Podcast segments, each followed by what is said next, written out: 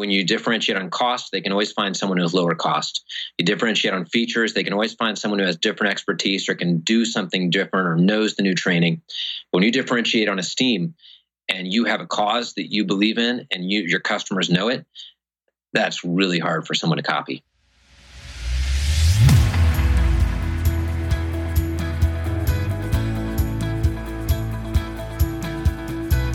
Welcome to Improv is No Joke podcast, where it's all about becoming a more effective communicator by embracing the principles of improvisation.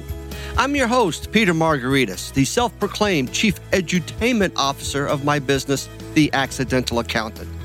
My goal is to provide you with thought provoking interviews with business leaders so you can become an effective improviser, which will lead to building stronger relationships with clients, customers, colleagues, and even your family.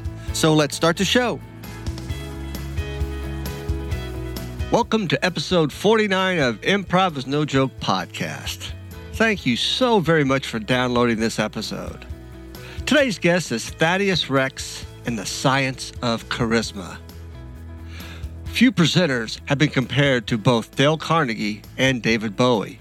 Fewer still have the honor of being called part Monty Python, part Dr. Seuss by the Washington Post. Brand strategist Thaddeus Rex got his start on PBS toured his own stage shows for over a decade, then went into consult companies like Butterball, Australian Gold, and many more. He recently distilled his process to help professional service firms train their teams in the science of charisma to become more compelling while perfectly acting out the company's brand in every interaction. In his first workbook, Checkmate Your Competitors, using the five factors of competitive edge, was released on March 28th of 2017. I've put a link to the download of this workbook in the show notes, so go grab it. In this fun episode, we'll discuss the components of the science of charisma, but after a little guitar solo on branding. We also have a great discussion about building a brand for a client of Thaddeus's that was an accounting firm. The owner was beginning to think about retiring in about six years, and he wanted to start transitioning the brand away from himself and to his team. Great takeaways in our discussion. And remember that you choose your audience, not that your audience chooses you. Remember, you can subscribe to my podcast on iTunes, Stitcher, and Google Play. If you'd like to purchase a personalized signed copy of my book, Improv is No Joke, Using improvisation to create positive results in leadership and life for $14.99 and the shipping's free, please go to my website and you'll see the available now on my homepage. Just click and go to the shopping cart. You can follow me on social media. You can find me on Facebook by searching The Accidental Accountant. On Twitter, my Twitter handle is at pmargaritis. Connect with me on LinkedIn by searching my entire name, and on Instagram by searching P. Margaritis. With that said, let's get to the interview with Thaddeus Rex. Welcome, Thaddeus. I greatly appreciate you taking time out to be a guest on the podcast, sir. Thanks, Peter. Great to be here. Great to see you again. It's been a while since uh, the last time we crossed paths, and I do believe that was maybe a year ago at an NSA Ohio meeting. Oh, you mean after the speakeasy thing? Uh, oh, yeah, after that. Yeah, after that thing. Yeah, absolutely. National Speakers Association in Ohio. That's right. That was a good time. Great group over there. Yeah, we, we had a good time, and you you, you drug along your friend uh, Carl Ulrichs, who I think he was episode number five of my podcast. So it was great to see both of you guys. That must have been some episode. Oh, it, it, it was he. It, yeah, you know, he's got a lot of great information stored up in that head of his. I know. You have you ever done the Strengths Finder? Uh, I've got the book upstairs. I, I, haven't done it yet. I can't pick it oh, up. Oh yeah, yeah. I'm not strong. Well, he enough. and I both are cursed with what they call inputter. So he and I both were the type of people who just love to read information just for the sake of having information in our heads. Oh my gosh, you're one of those because he could. I mean, he's got more stuff. He can gobble up more content and and, and replay it on a See, dime. Having that skill before 1998 extremely valuable. After 1998, not so much. so, Thaddeus, why don't you give uh, the audience uh, a little bit of your background because uh, it's a very unique background for a branding expert. Yeah, absolutely. So, uh, which part? Which which part do you want? do you want like all the way back Well, I was born in a small town on the banks of the Wabash River. My mom put me in a reed basket and I floated. No. no, we'll we'll do we'll speed it up about maybe a week or two from that point in time. okay, great. great. Uh, yeah, I actually so I I did go to school. I went to Indiana University and I finished with a degree in philosophy. Mm. As you can imagine, my parents were incredibly proud. okay. yep, and I was working, of course, as a bartender at the pub with all the other philosophy majors. Oh, that was that was the uh, the internship, right? Yeah, right. so um, I decided, you know, my chances of a career in philosophy were pretty slim. Uh, so there are not a lot of degrees you can get where going into the entertainment business actually looks like a good idea. But but in my case, it was a spectacular choice. it was a career path. It, there was a yeah, uh, it was a rocky path, but there at least was one. Uh, so I immediately became a starving artist, and I did that for several years. But I learned early on. I, I, I talked my way into this band, and and I learned uh, I was the one making phone calls to get gigs, and I learned that everybody wanted us to come play so long as we would play for free. no different than being a speaker out on the circuit now. yeah, exactly.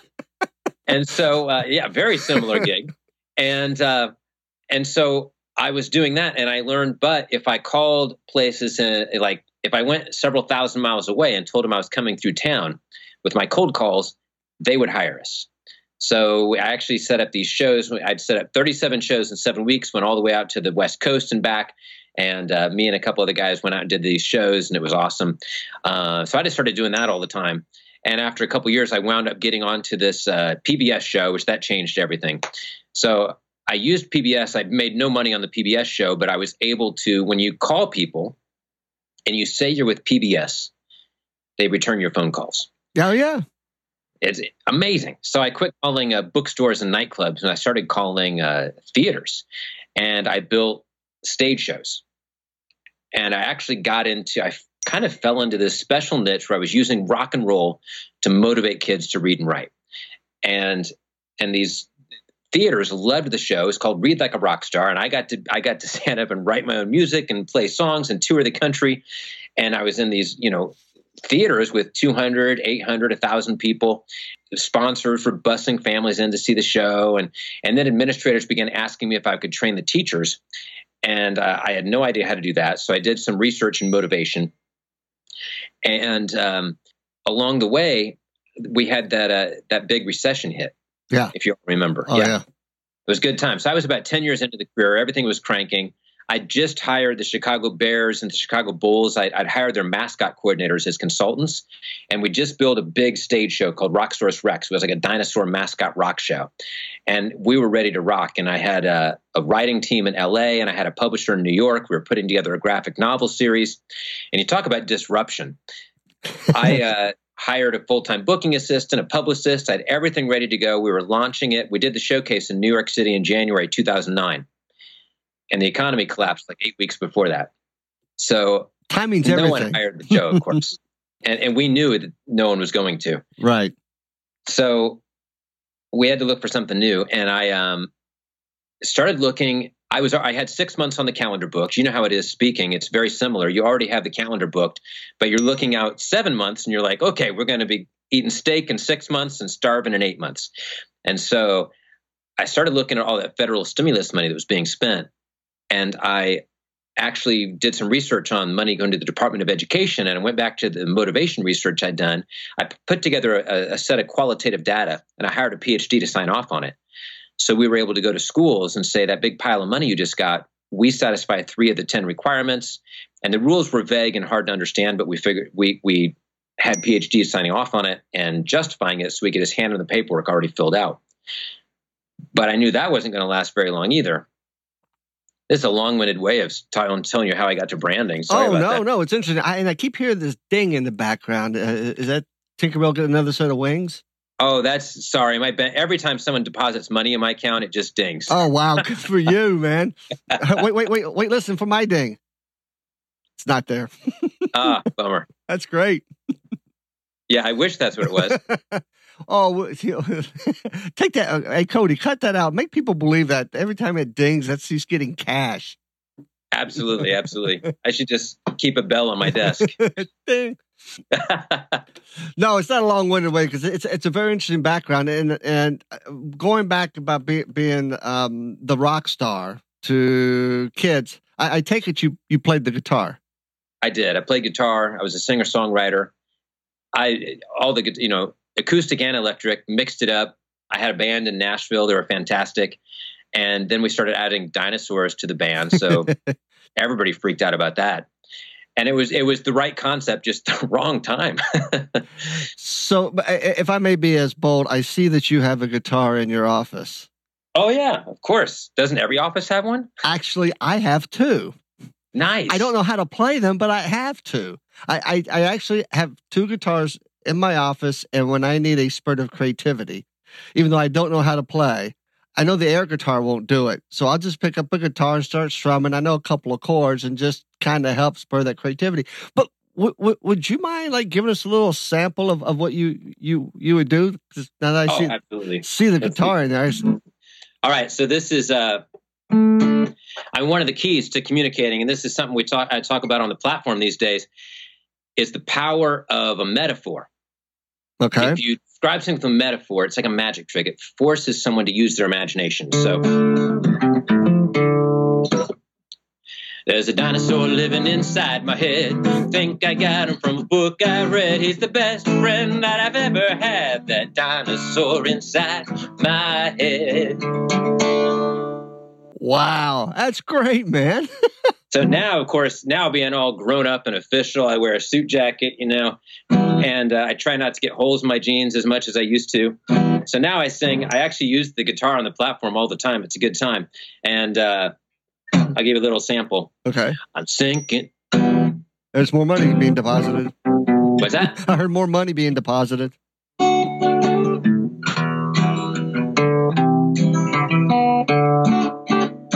Hear those dings? There's more money coming Yeah, in. more money coming in. Money, money, you're money. You're making Floyd Mayweather look kind of weak.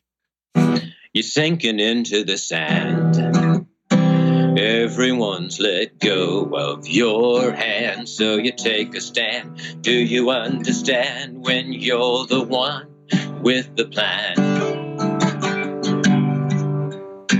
Leave them chanting your brand. Every woman and man. Leave them chanting your brand. Feel that helping hand. Like a rocket plan for the moon. Feel it all expand. Brass band of the high command. Like a grand slam spanning across the promised land. Leave them chanting your brand. Leave them chanting your brand. Oh, yeah. Oh yeah, Freebird. That was. It's amazing that, that what a guitar will do in almost any situation. Because as you were playing that, as you were about the brand, I met a, a woman in one of my uh, seminars in Maryland, and she was a CFO of a, a, a manufacturer of guitars. Oh, wow. And she would have to deliver the financial information to a group of very creative people. Sure. And she was getting the deer in the headlights. So she picked up a guitar and learned how to play the guitar. So now when it comes time for deliver the, uh, the financials, she does it to song. That's amazing. Yeah, that that really is amazing. It, which made me think as you were doing that. I mean, but she said I, I captivated them. And- And anytime you can deliver information like that in a song, you've got their attention. You know what? I have to say, she might have actually won the prize in that entire company for being the most creative. Exactly. Because there are tons of people who write songs, but about love and stuff, but I've never heard of anybody delivering financials in songs. So that's pretty cool. We're in the red. We're in the black. I'm going to write this down. I have to tell my accountant to do this. I might actually be able to pay attention next time. yeah, same here. So you you you, when- you're on the platform, when you're on the stage, you bring in your guitar, you're talking about the brand because you're the brand expert. Sure, right. Well, if, what happened, it all started in the entertainment business because I got this guitar and I, I thought, well, I can't make a living with philosophy. I'm going to use my guitar. And it doesn't matter where you go in this country, within anywhere you go, if you within two miles of that coffee shop or that bookstore, that or that stage, there are hundreds of people who would come do that work for free. And so I, I learned early on, and the advice I got is, you know, you can't make a living playing guitar. There's like five guys in Nashville who are good enough to actually make a living playing just playing guitar. you have to be able to be Thaddeus Rex. And that's that's what I learned early on. Like nobody will pay me to play guitar, but they'll pay me to be Thaddeus Rex.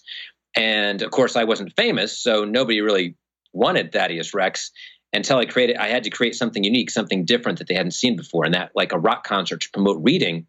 It was this niche that was creative and interest fit my passion because I'd always loved reading and I actually was already using books to inspire my songs. And a teacher heard me sing a song inspired by Alice in Wonderland and it was a crazy song, like not even uh, appropriate for kids, right? I mean, Alice in Wonderland. That's a drug story, right? yes, it is. But the teacher heard it and she was like, "Oh, would you come to our school and promote reading?" And of course, all I could think was, "Wow, the bookstore is paying fifty bucks, and I've heard schools will pay three hundred. and uh, so I, I was like, "Yeah, of course I will." And that was the start, and no one else was out. And and then as it evolved, I, I got I really geeked out on the research. I'm kind of a a social scientist like a nut. Like I, I read the so I'm the kind of guy who reads a self help book and then reads the bibliography of the self help book and goes and reads like the original research because I want to see like what's really going on behind the scenes. So as I figured out what made the motivation worked, I started tweaking everything I was doing on stage to maximize the motivation. And then I get comments from administrators and parents like, they came back home begging for pencil and paper. What are you doing? And I was like, motivating them, I guess. I'm just being me. Right, exactly. But it's just like getting employees excited. If you just tell them, hey, you have to get that report done, that's like, I mean, they might comply, but you're not going to inspire them. They're not going to be excited about it. If you tell that person, you know, who's, who's working with the financials and trying to deliver it to musicians, and if you just came in with, hey, you got to make sure they understand this, they have to get this, or you're going to be, we're just going to have to downsize your division. If you can't get these numbers across, you're just going to stress the heck out of her.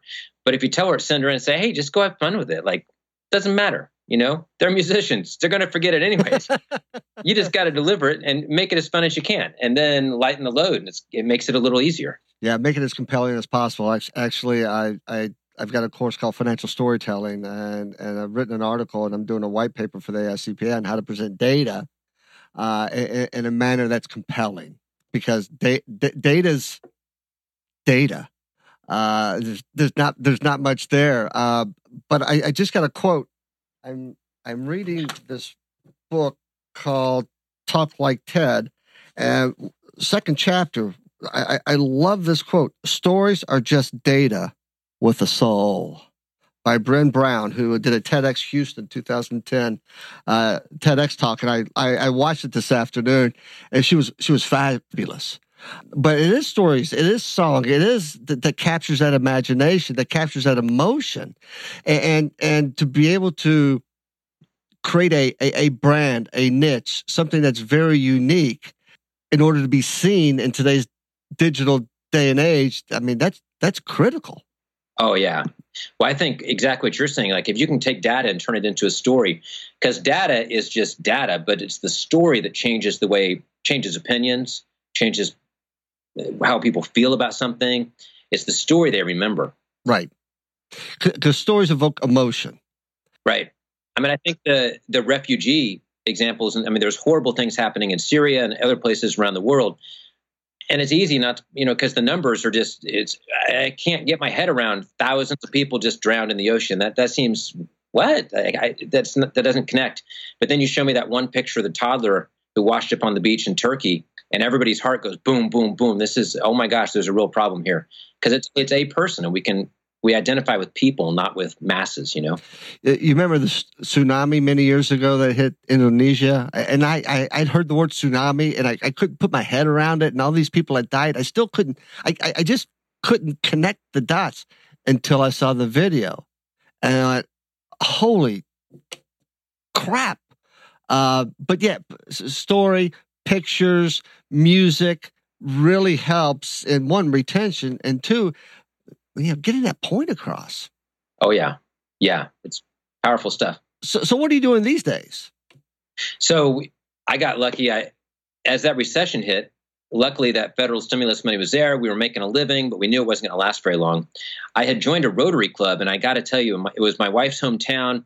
Um, the Rotary Club there, and, in this little town called Portland, Indiana. No one's ever heard of it except you should, because the people there they're amazing. Uh, I had some amazing mentors took me under their wing and they began to ask, you know, I thought, hey, when this recession ends, I'm going to go back to New York and build this big stage show.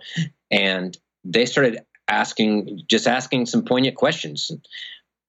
Have you considered business consulting? And I was like, mm, I don't know how to be a consultant. And they go, How do you know you don't know how to be a consultant?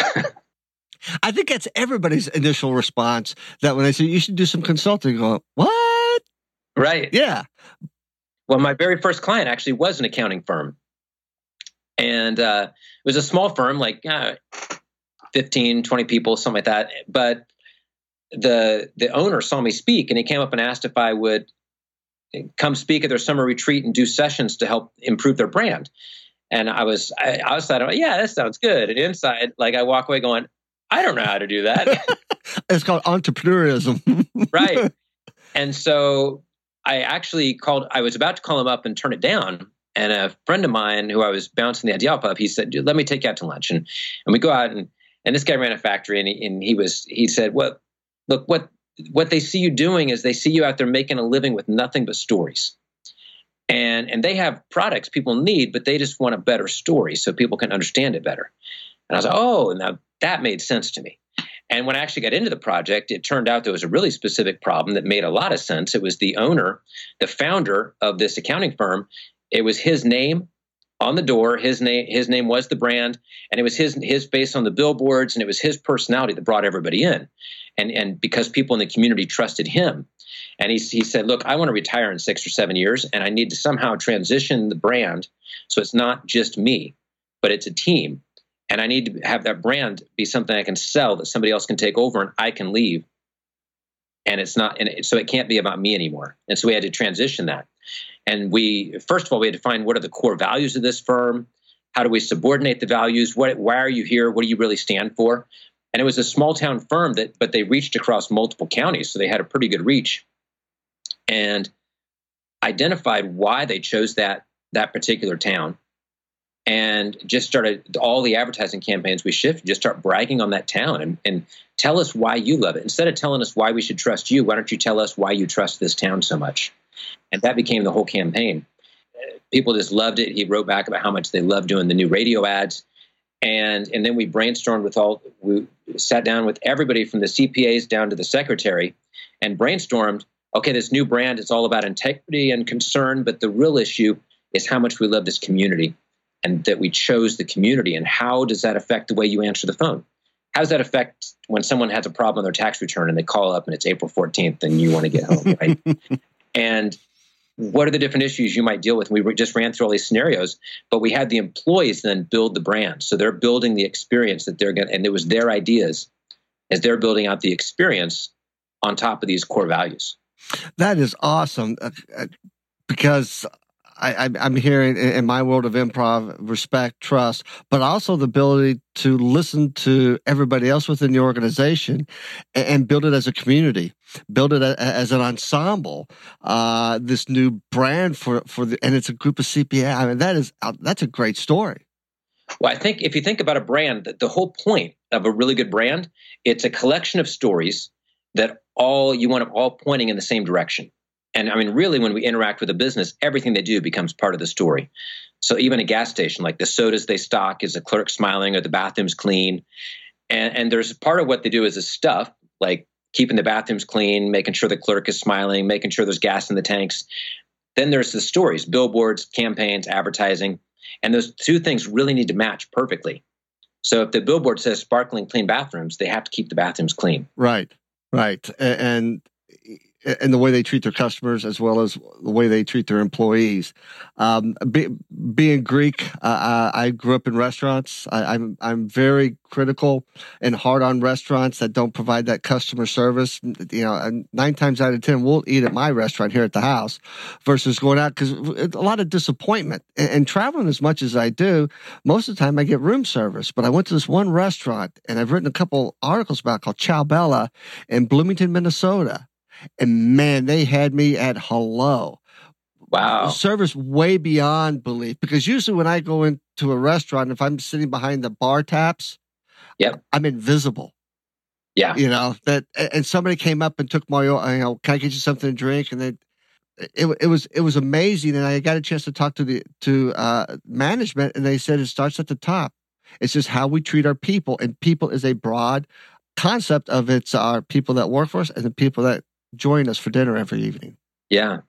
I mean, it really is. You if you create these collection of stories that help people see what you care about as the leader, as the owner, as the founder, as the CEO, and it does start at the top. And if there's some, if there's just a bunch of rules I have to comply with, I may I may comply with them or I may defy you, and that's what's going to happen. And if you give me a story, something to inspire me, then I can choose to be part of it.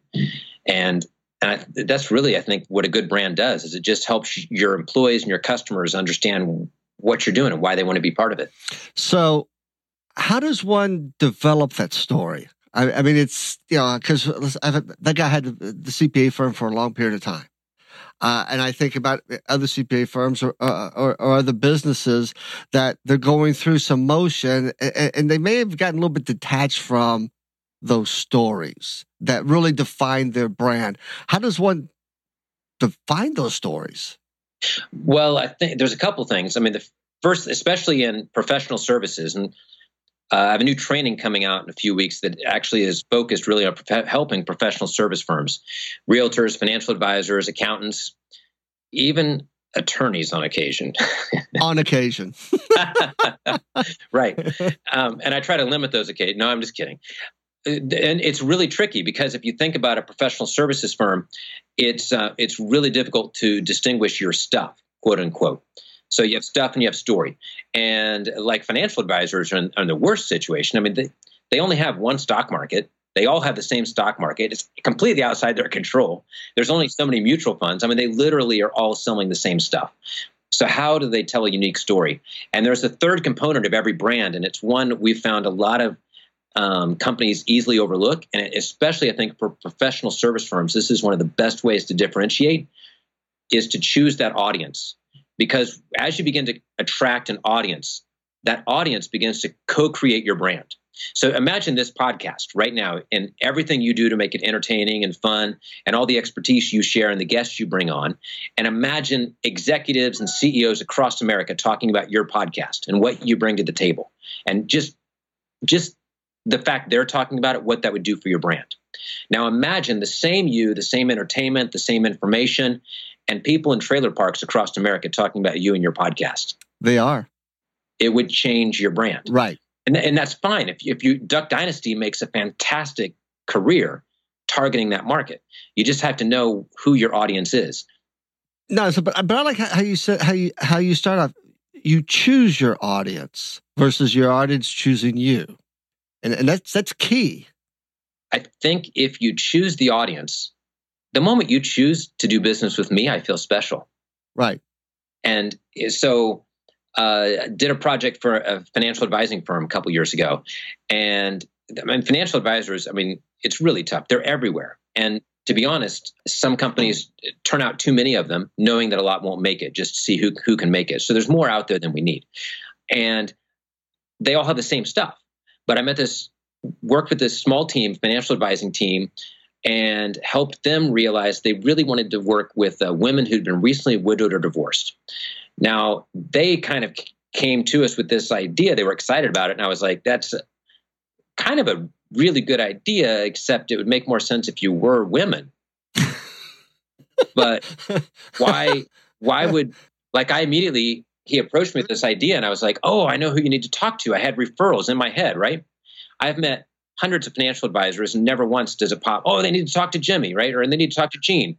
But I, as soon as I started talking to him, three people popped in my head that he needed to talk to and, and or someone from his team. And then my next thought was, why is this team only want to work with women, especially women who've just been divorced or widowed? That's uh, so I said, you just sent my imagination a whole lot of places you do not want my imagination going. Right. you need a story. Yeah. And and the story should be true. It's better if it's a true story. And in my yeah. experience, everybody has a true story. We all wind up where we are because of decisions we make. And if we go back and analyze those decisions, that's how we find your core values. And so we take clients through a process to go through these turning points in life and to assess why those decisions happened. And as we kept going back and back in his uh, career, he had he did have a ton of experience with this market and really had a passion for it, but it wasn't clear why.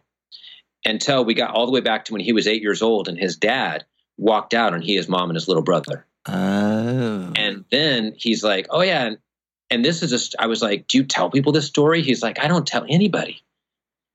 But what happened is his dad walked out. He he his mom had to get a second job. He got a paper route to help her pay the bills. He still remembers packing his brother's lunch every morning because his mom was already gone for the day. And he started studying finance when he was 12 years old because he was concerned about his own college and also concerned about his mom. And I was like, you got to share this story, man. This this is this is why you care. And then suddenly I care because I understand your story. And so now, because it's the truth, every time he shares that story, he also shares, you know, and every time I help a client, I still feel like I'm helping my mom. And that's the honest truth. And the assets he brought in under management 12 months after that increased 40% from what he had before. It was, uh, wow. Yeah. I mean, to increase sales 40% just like on a dime like that. And that goes back to the, to how you know you, you have to go back into into your career into your life to find that as one of my guests Judy Carr that aha moment. Absolutely. That that have put you on on that path and it took time uh, for the person to peel that onion back to get to that core but once you find it yeah and this is all the brand strategy before you get to your logo, website, photo shoot. You know, all that stuff's really important. That's like the the icing on the cake. And that's what we see. Yeah. We all see the icing. That's what we get excited about. And it's true, a cake with no icing is not a very good cake. But just a bowl of icing with no cake inside, that's pretty lame too. and so you really got to figure out what's on the inside first. And and you're right, it's like peeling back that onion to see what's really in the center of this person and their business and what's in the center of this business. And then we give customers something to care about. Yeah, I, I love the fact of, of using the term co creation, people allowing themselves to be vulnerable. Mm-hmm. Uh, and, and that quote that I read from that TED talk that I watched today, the, the, what caught me on that TED talk was, is it was about being vulnerable. Oh yeah, and, and about you know, uh, um, once, and you just demonstrated it. And it's weird that I watched that today and we're having this conversation right now. Uh, I'm a little creeped out, but it's okay. but, and, and she ended up, the more vulnerable you are, the more that you show that side will take you further and, you'll find, you know, lack of a better term, happiness. But oh yeah, you, you will be I think it was Oscar Wilde who said, the more personal you get, the more universal you become. Bingo. Yeah, exactly. But a, a lot of people fear doing that because, and, and she made this point, they fear doing it because they fear shame. They fear other people's judgment. And you get to a point anymore, and I don't know if it comes with age or, or what, she's like, I, I don't care what that other person thinks. Even though my mother still say, "What will they say?" I'm like, I don't know who the hell they are. I don't even. Right. I don't like they, but you know, I, you don't care because you're you're staying true to yourself. Absolutely, I think it's powerful. I mean, if even every film we watch, the first ten minutes of that film is all is the main character and all their weaknesses, and every film starts off that way. Uh, if you think about, imagine Star Wars, one of the most successful franchises, but if Luke Skywalker had had rich parents who sent him to the best academies, made sure he had the, the top education, you know, and he had relentless training to be the to have hone his reflexes and be the best fighter pilot on that end of the galaxy. And then he's the one that the Rebel Alliance, you know, recruited and put a team behind to keep him safe. He's he's the one with the with the magic hands and sent him in to destroy the Death Star. It would have just been kind of like, well, I'm glad that he destroyed the Death Star, but eh. yeah, eh. yeah, yeah. But that's not the story George Lucas told. Like he started out, he's an orphan, a farmer on a desert planet. I mean, metaphorically, how worse does it get? Exactly. Uh, but storytelling is an art. Oh yeah. Well, I think there's there's two sides. There's the understanding the mechanics of it, but then also bringing the heart to it. Right. You need the heart story there. Absolutely. And that's I think what you said earlier about being willing to get personal. Mhm. It's it's hard, but it it really takes your storytelling to a new level. And for me, um, I got into the entertainment business. You know, obviously, right out of college, and I, I never got famous at it, but I was able to make a living, and I- and and I loved it. And as a result of me getting, I had, my youngest sister was 11 years younger than me, and when she when it came time for her to go to college, she really just wanted to go to LA and become an actress. And so, as much as I value college, and it was one of the rare times where I, I thought it really was important to skip college if she wanted to have a chance as an actress, because she looked really young. She literally could play 12 or 13. She just had a really young look Okay. and she was 18 and i said you know if she goes out now she very likely get work but you wait four years there's just more competition and she'll look older and it's just that much harder. Uh, and she did. She got work in the first three years started getting work did all sorts of tv shows grey's anatomy desperate housewives glee. She did mcdonald's commercial. Good luck charlie. She's been all sorts of stuff. A couple of movies you've probably never seen. Cool. and so years later, it kind of came full circle because when I was an entertainer, I was always the funny guy and I had tons of jokes and it was entertaining and I had great songs. I thought they were great songs, and uh, uh, luckily some of my fans did. um, but I never really did drama. I never, like, I might sing a song that would bring a tear to somebody's eye, and I could go into it in the song. But as as a as a storyteller, I always kind of steered clear of the drama. It just wasn't. I, I thought I'll just be funny all the time. And as I started doing keynoting and I watched the great keynoters, I noticed all of them have that moment in their keynote where you you almost choke up. They bring a tear to your eye. Right.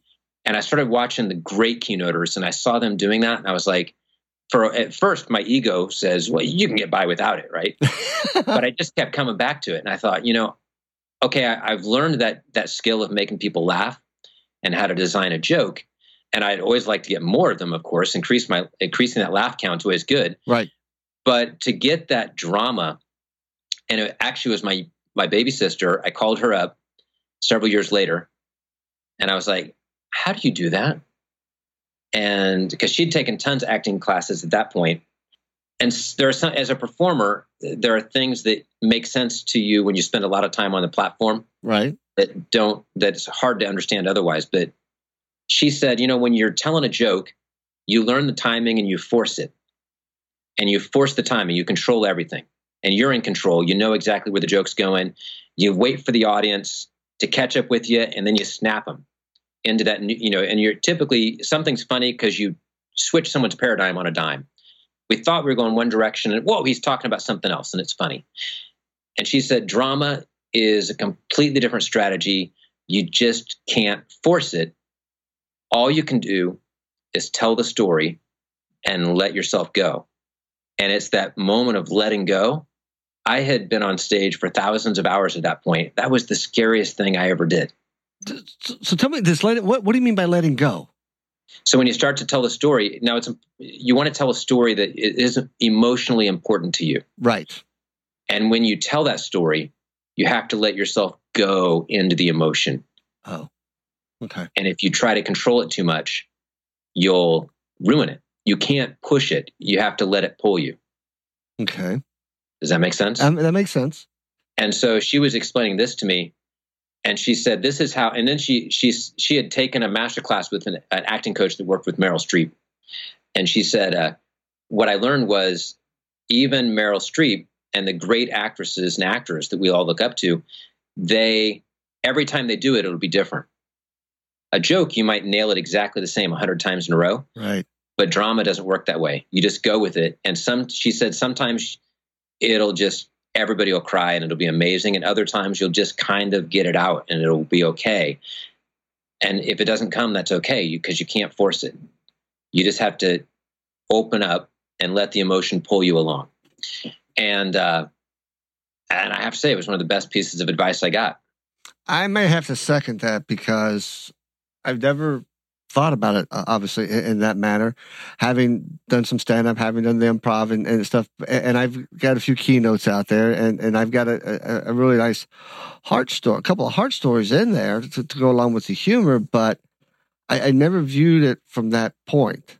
Uh, and I've taken a few acting classes, nothing to the level of, uh, but um, I, I, think I'm going to research that a lot more. I, I, like that. I Uh, but that's that's part of the art of storytelling. It's a part of the art of what they're doing on these TED talks. It's it's drawing you in, and and, and having that reaction to it, just like a brand, just like the the guy who the his aha moment was, yeah, when my dad left.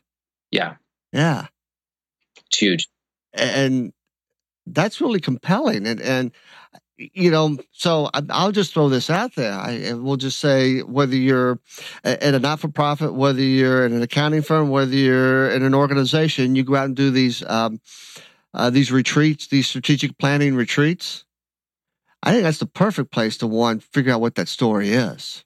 Oh yeah, and, and allow yourself to open up to this group of people, and, and because if they do, in this case, you know, as you said, the next year their assets and profits went up by, by 40%. Absolutely. Well, remember, I mean, you don't want to go out, you want to tell the story to inner circle first and work right. your way out. Right. So that you are ready. You want to be, you want to, it has to be a story you've dealt with emotionally. If it's, if your dog just died last week, you probably don't want to get on the platform and tell that story if you haven't dealt with it, because then it's just, you're just going to, you don't want to break down sobbing on stage. You have to be right. able to channel it. Yeah at the same time, you want to be able to let that that drama pull you along because you can't really pull it or push it. You got to let it pull you. Let it pull versus pushing it. Yeah, that's cool. Yeah. So, uh, and I think when you share that those personal stories, especially if you build your brand around it, it makes it so compelling because we can get our accounts done anywhere. We can get financial advice anywhere. But the place that chose to where even he, I'm not a single mom. But I'm like, wow, he's helping those people. I want to be part of that. And so it can even build your business. And this is sometimes as you narrow your audience, it helps us see what you stand for and what you care about. And you'll draw in people from outside that narrow focus because they care about what you care about. And you'll look completely different than all the other people. Actually, we have this uh, new training coming out and we've identified there's so if you think of the stuff side and the audience side there's five factors that every customer looks for in your stuff before they make their choice. And these are really the factors that create that competitive edge. And the training we call it checkmate your competitors. Because once you stand out as different no one can compete with that once you claim your space. Like nobody else in town can be the firm that helps single moms because they've claimed it. And anybody else is just a copycat and it's fine. But everybody wants to see the original, not the copycat. So, so what are those five things? Yeah. So if you think about stuff, so it can be a gas station, financial advice, mm-hmm. accountants. We have uh, the easiest one is is cost, to go to, right? Let's be the low cost firm. We'll charge uh, twenty uh, percent less per hour, whatever it is, and um, and that can be compelling. It's also hurts your margins, it makes it hard to grow. Um, it's not a great place to be long term unless you have. There's a few situations like if you're Walmart, if you're Amazon, you can maintain that low cost and become a multi billion dollar company. But you have to have a sustainable way to build it. And actually, doing branding in Indianapolis, me and the and the other firms in the area, we actually do get to maintain a low cost advantage because we know we can beat the guys in New York and San Francisco for decades. They our costs are just so much it's cheaper for us to fly from here to New York and work with a New York client than it is for the firm that's already there to stay in business. It's just the way it is. So we know it's sustainable, so we can keep it as part of our assets. Um, but for most businesses, it's not. If, if we're if you're an accounting firm, you're competing with other firms in the region. It's very difficult to maintain a low cost comparison uh, uh, pro uh, factor without losing your margins, which you, you want to keep those margins up. So typically we want people to flee cost. And if you think about flee, starts with F, features, which means your stuff can do something the competitors can't. In professional services, it's hard to build any features that your competitors can't do. I got the I just got the flea. Yeah, absolutely. So you got flea. So you got features. The second one, location. You're in a place your competitors can't be. So Peter, you and I, we start a hot dog factory. We start selling hot dogs. Now the problem is hot dogs is a really competitive market, and there's some big established players there. But if we put hot dog stands on the beaches, up and down the Atlantic beach, uh, Atlantic coast, we just might be the only ones there. So if you can find a location, or if we could broker a deal to be the only hot dogs in Walmart, that'd be an incredible location advantage. Yes, it would be. So Flee uh, features location experience. Now, if you can offer an experience your competitors can't offer, fantastic. I mean, this is what Disney does versus Kings Island, Cedar Point, and Disney carries it all the way through their their films. The same Disney experience, the same experience you get at Disney World is the same experience you get at Disneyland, the same experience you get if you go see a Disney movie. And I can call you up and say, "Hey, Peter, I'm in town. You want to go see the new Disney movie?" And beyond thinking I'm kind of weird, you would know exactly. Right. You would know right away if you want to go, right. if you're interested. Maybe you you know, maybe you have a niece in town. You're like, "Yeah, let's go." Um, but if I call you up and I say, "Hey, you want to go see the new Warner's Brother movie?" You would have no idea what I Warner Brothers movie. What is it? Yeah. it, it, doesn't mean anything because the experience isn't consistent. Um, now, I will say in professional services, what typically happens is the experience is what everybody works so hard to create we work so hard to create an experience of trust, integrity, uh, rapid return, responsive phone calls, high service, lots of friendliness. Um, you know, having a great environment for people to walk into, so when they come in, they they feel safe, they feel like their your advice is trusted, and we work really hard to build all these fantastic experiences. And the only problem is, all our best competitors are doing that too. Right. And so you, it's really hard in professional services. We're really proud of the experience that we work so hard to build, but it really is just par for the course. It's not typically a great way to distinguish yourself. The last one, and this is the one people often overlook, is esteem. Is when your product can build the esteem of your customers, their self esteem. And uh, this is what BMW sells. They don't sell cars, they sell esteem. Knowing your audience, this is why knowing your audience is so key. Prius sells the same thing to a completely different audience and they sell that esteem where people get to feel good about themselves when they drive a Prius. People get to feel good about themselves when they drive a, a, a, BMW. So we're oftentimes looking for opportunities once we assess where are your greatest strengths. How can we take those strengths, those factors that you already have that are really strong, and how can we move those into the esteem column? Like this financial advisor, it improves my esteem to work with him because I know he has this cause he's supporting, and I feel about myself when I support his business, and that's that's huge that is, I, I know a lot of those who are a lot younger than I am in the business world, they will gravitate to products and service that meet their social responsibility versus going someplace else just because it might be of, of lower cost. Uh, that that experience, when you talk about accountants, professional service firms, I I think where that experience is in the interactions they have with the partners, the managers, and, and staff. And, and, I'll take it to a point: is do they, can they can they have a conversation? Yep. Can can they explain very complex information and put it in a manner that I can understand? Absolutely. Because when you say depreciation to a non-accountant, they go, that's the value I lose in my car when I drive it off the new car lot. And the accountant's going, no, no, no. It's a systematic allocation of an asset over time.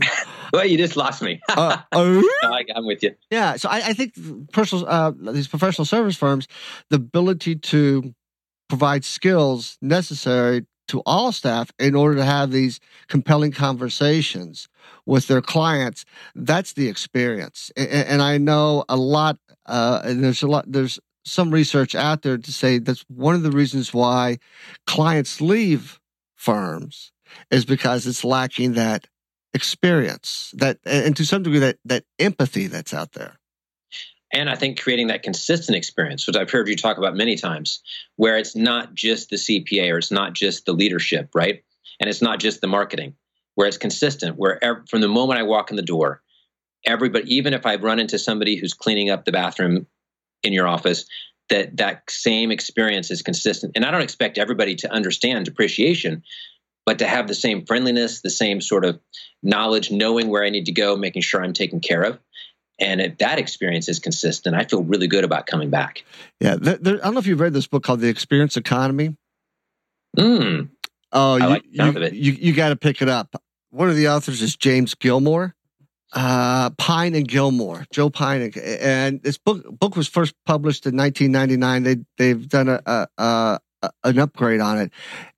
You would just go nuts over this book because it, it, he breaks this book up into two pieces. He talks about experience, and you know when you mentioned Disney, you know uh, they he takes like birthday parties. You, we, when your mom years ago, they would she would bake a cake from scratch.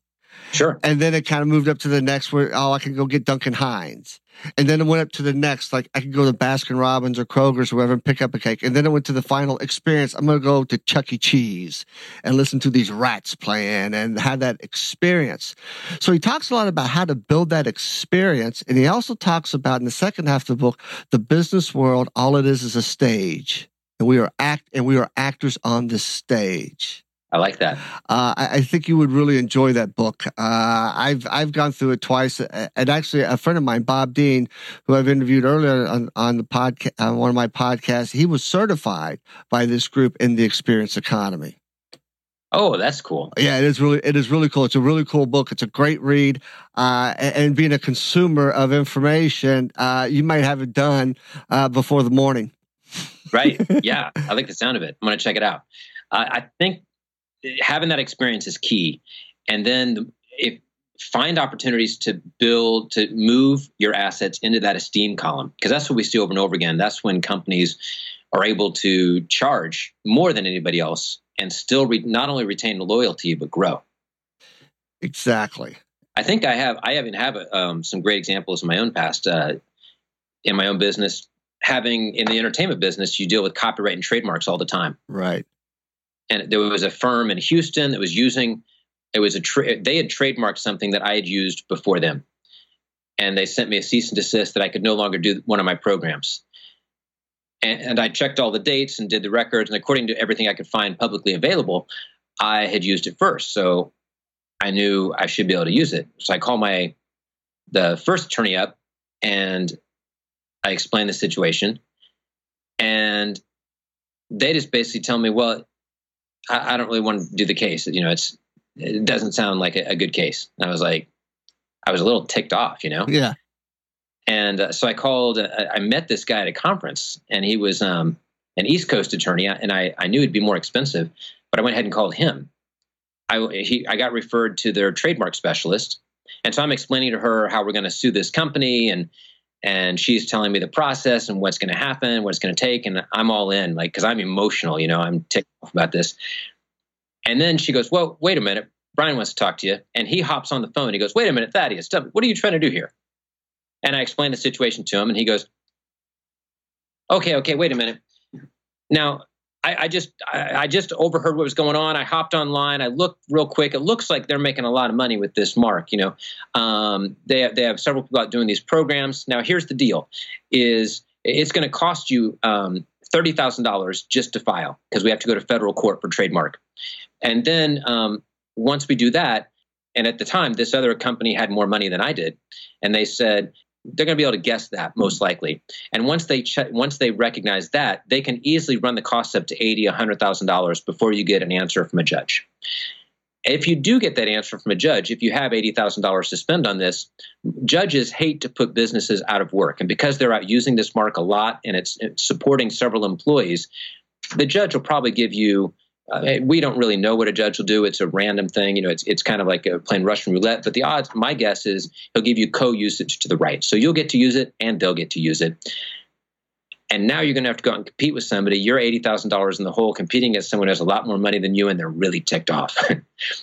so I just want to let you know that I'm telling you this, telling, suggesting maybe you don't write me this thirty thousand dollar check. What do you think? Now that experience, I can't tell you how many times I've called that guy back up because that was helpful. He didn't tell me just what the law told me was possible, but he told me what was best for my business. That's that's a great story. Because as you were as you were uh, uh now when you told that story, all the money going into your account stopped dinging. I just want you to if you know if you if you notice that, yeah, that's that's that's that's that's a great story. And, and but he took the time and, and he had empathy for you, and and and now it's turned into a great referral base. Absolutely. I mean, I think it was that that ability to look past his expertise into my situation. Yeah. And that was so much because that's what we want when we come to a professional services firm is we want you to help our situation and understand our problems. And yes, I mean, I, I, obviously I want the if it's a lawyer, I want them to know the law. If it's an accounting firm, I want to make sure they know how to do the books. But if you can help me with my situation and help understand where I am, uh, that's so much more valuable than than just give me the expertise and trying to give me the knowledge.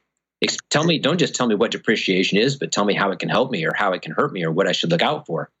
That's that's awesome. The ability to put themselves in your shoes, and, that goes back to my world of of improv. And yes, and I'm allowing myself to yes agree and listen, but I'm putting myself in your shoes. And I guess if it was my business, would I want to do it? And, and uh, so you were up to eighty, ninety thousand dollars, and it's like, no, just you know, you, there, there's no overall win-win for you in the situation.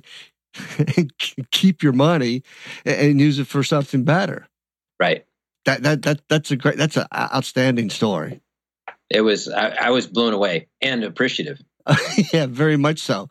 Uh, and, and, this, this you, you talk about the course that's coming out. Can you give us a little bit more information about that? Yeah, sure. Uh, checkmate your competitors, and it, it's about using these five factors. So obviously, we have to decide. We have to understand which of these five factors—features, location, experience, esteem, or low cost—which of them is your sweet spot. And you'll notice really successful businesses will nail four out of the five typically. Usually, except for low cost, they'll get the other four. Um, we don't need all four, but we need at least one if we're going to have customers. And if you do have customers, you're getting one one of these is there already. And so it's great interviewing customers, interviewing employees, understanding what it is that really stands out. What is your competitive edge? And then how can we position that if we can shift that? Say you have features that no one else does, or you offer a deeper, better experience than other firms, then you can shift that into the esteem column. And once you do that, then I want to work with you. I want to work with your firm when you help me feel good about myself. Uh, that's I, I, I could take up another half hour of your time, and what I'm thinking about doing is getting you back on soon uh, to continue the conversation uh, because I, I, I, there's a couple of scenarios that run through my head that I, I, just like to spitball with you. That how do you you know, and it goes back to the experience economy. How do you how do you move from a commodity to that experience? Or you've got a product or service that's moved its way back down into being a commodity because cost and price. How do you get past that and, and go back and turn it back into an experience. And, I know that'd be a, you know, a, longer conversation. Well, I think um, you're exactly right. Creating that consistent experience is critical because if you give me a great, for instance, the attorney, if, if he'd give me this great advice, but next time I called, his firm gave me terrible advice, or or if they if they then totally misunderstood my situation and just left me one of the things he did was help me help me get through my own emotions on this situation that was hard for me. And he empathized and shifted me rapidly. And but if i call back and he failed to do that the next couple times then it destroys it. So you have to build consistency in that experience. And then one of the things we advocate for is if you have a cause some sort of core values like the firm that said we want to really help women who've been recently widowed or divorced, and there was a reason for it. Or a firm that says, look, uh, IT consulting firm we, we worked with recently that decided to, you know, they moved, the founders moved here, moved to Indianapolis from Chicago, which 20 years ago was not, that was unusual. The migration went the other way. And the question was why? And it all it became because they really wanted to, they really loved Hoosier values. And so instead of going out and saying, well, our, our IT consultants are down to earth and they're, they're, you know, easy to get along with Midwestern guys and you can trust us, which all just sounds like that's about us. Instead, the whole campaign is, look, this is why we chose Indianapolis. This is why we chose Hoosiers or wherever you are. If you have, uh, if there's some sort of cause that you believe in, and Tom's shoes, of course, is the cliche example we use in the business world all the time. But when people buy a pair of Tom's shoes, they know what it stands for and they know what they're supporting. And this law firm, even them, he his focus was helping performing artists international. Um, he does a lot of visa work. He does a lot of, uh, and his whole team is focused on helping stage shows, artists, performers, musicians, and actors. And that's something I want to support. So when I call up his business, hey, I know what I'm supporting. I know who I'm helping. Um, I have another law firm that I've worked with many times who works almost exclusively with musicians. And they could make a lot more money working in another market. And I use them. I'm I don't do a lot of music business deals anymore, but I still use them mm-hmm. and their expertise because I know what they support and I care about that. And so I get to feel good about myself when I work with them. And I think there's something really powerful in that. It takes that exploration. What is it you stand for? What do you care about most? And if, your firm could change something in the world, if your firm had unlimited resources, what would you do? It, it goes to Simon Sinek's. It starts with why. Yeah, because what are you passionate about? I, I tell what and, uh, and how to do it, but if you can't tell somebody why you do something, and, and that that's where the great companies and the great leaders come from. Um, and whole, I, am I'm, I'm I'm there with you. Uh, you're right. And, and you know the the, cra- the crazy thing is it's so easy, but it's so hard to implement consistently.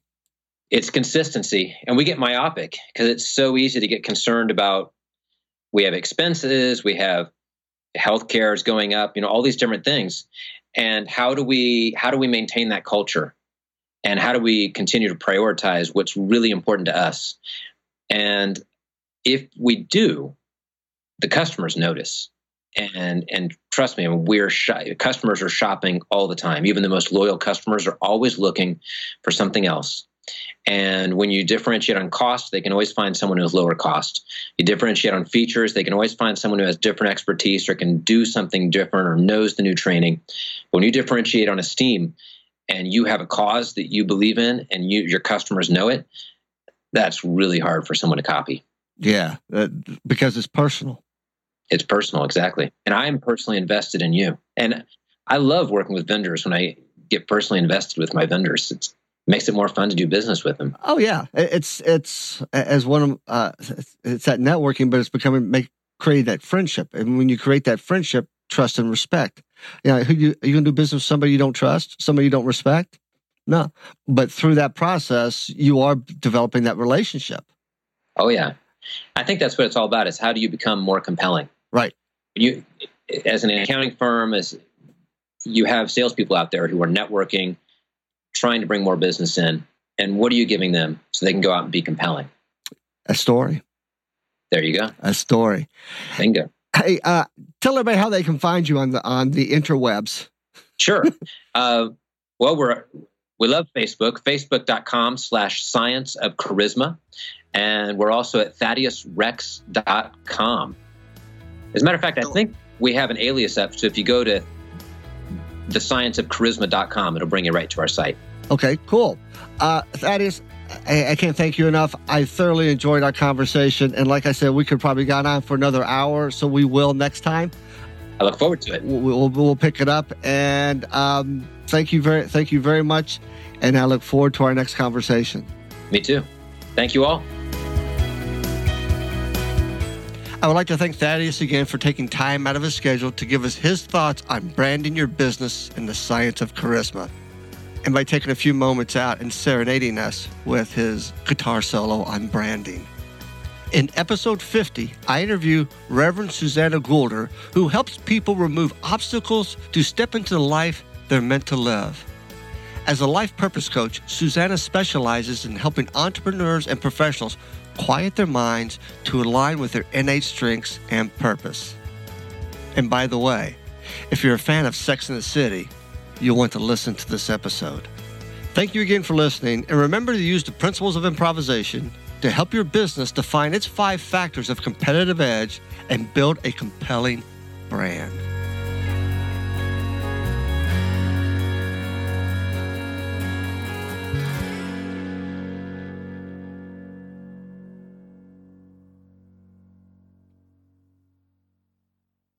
This podcast is a part of the C Suite Radio Network. For more top business podcasts, visit c-suiteradio.com.